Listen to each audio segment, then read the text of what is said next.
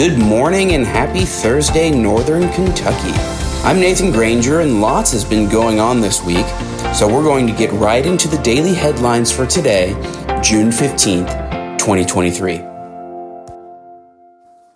Northern Kentucky University approved its operating budget for the upcoming school year yesterday, in the shadow of last year's $24 million budget deficit. This new budget reduces the deficit to $9.6 million and includes a 3% tuition increase.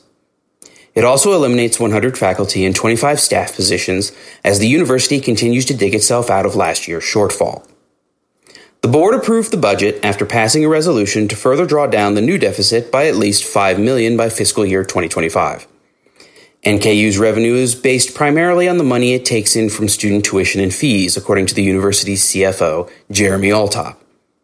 With the 3% tuition increase, NKU expects to pull in $164.9 million in tuition revenue, or at least 61% of its budget. University staff will need to present their plan to reduce the deficit by another 5 million to the Board of Regents at their next meeting in September. A recent report that evaluates the well-being of children throughout the nation every year shows that Kentucky is one of the worst places for youngsters to live.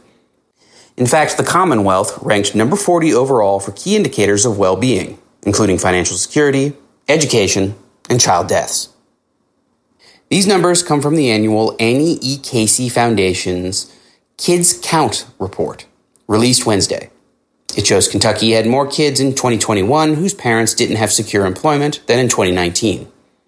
What's more, more teenagers were neither in school nor working, basically unaccounted for, according to the report. More children died, though the causes aren't clear. And more babies were born underweight. Kentucky did improve on a few points, the report showed.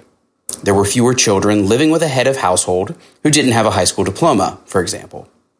There were also fewer teen pregnancies. Likewise, fewer kids lived in high poverty areas, though the total number of children living in poverty remained the same, about 220,000 kids. Read the full summary of the Kids Count report written by Sarah Ladd from the Kentucky Lantern at linknky.com. The Brent Spence Bridge Corridor will be making big aesthetic changes to the region over the next few years, including the I 71 75 overpasses in Fort Wright and Fort Mitchell. At Fort Wright's June 7th City Council meeting, City Administrator Jill Kane Bailey presented the Kentucky Transportation Cabinet's designs for the Kyles Lane overpass. Bailey explained that while the cabinet has ultimate control over the design for the overpass, they want Fort Wright's opinion on whether or not this design fits into their community. Overall, Fort Wright's council was impressed by the designs and felt that they represented the city well. The designs for Fort Mitchell and Fort Wright are slightly different. Fort Mitchell features its city name next to the seal on the retaining wall, Fort Wright features their seal on the retaining wall, but has the city's name spelled out on the bridge itself. The two designs also consider the shapes and angles found in the city's respective historical forts.